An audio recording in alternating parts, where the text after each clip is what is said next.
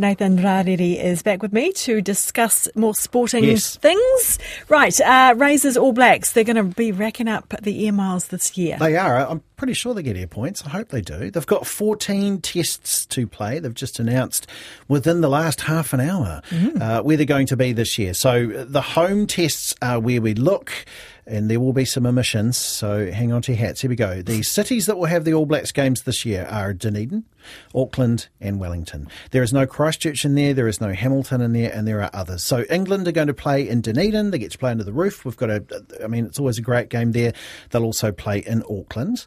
But there's an interesting one which comes up straight after that. Mind you, these are in July. The second one, the other one after that is that the All Blacks will head up to play Fiji in San Diego, not Fiji. Um, yeah, and I'm not sure exactly why that's the venue rather than Suva, but I think again this is rugby diplomacy as they're taking it out. And remember, the United States they have the next World Cup, which Yes. is after the Australian one, so they're trying to just drip feed this into the public and get it going. They've learnt their lessons of trying to go too big too early, so uh, that's the All Blacks there against the Fijians in San Diego. Then we've got a couple of tests in the middle of August here in New Zealand as part of the Tri Nations.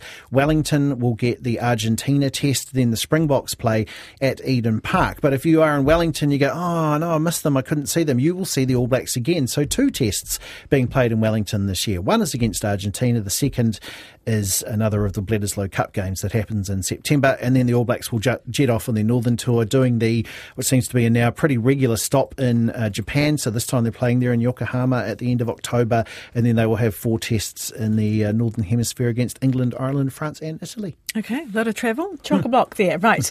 And now it is oh, the anniversary of the sporting crime that shook the nation. Yes, a really good. Where were you? I was nine and I was on my lounge floor in Hastings and I was disgusted.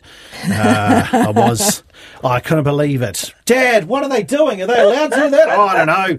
Everyone was up. We were up in arms, weren't we? If you're going, what? What is this? The underarm. It's the anniversary of it. It was 1981. Remember Bruce Edgar at the other end? He'd carried his bat. Uh, Smithy had just gotten out, and it was Brian McKechnie who faced, and Trevor Chappell bowled the underarm.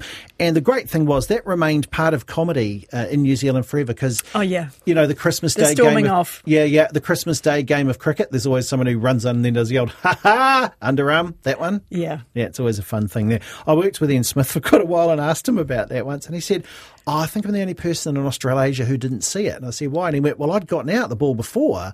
He goes, So I'm in the dressing room. I was, re- I was just, he said, I was furious that I'd gotten out. I thought, oh, I've blown it. This is terrible. I should have stayed in.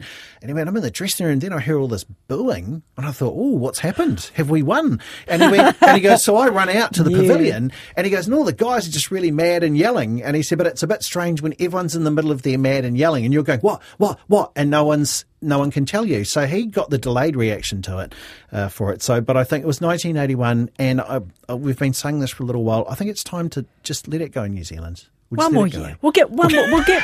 squeeze one more year. We'll out of squeeze one more year out of it. Yeah, and, we will. Yeah. Okay. So there Thank you for that, Nathan.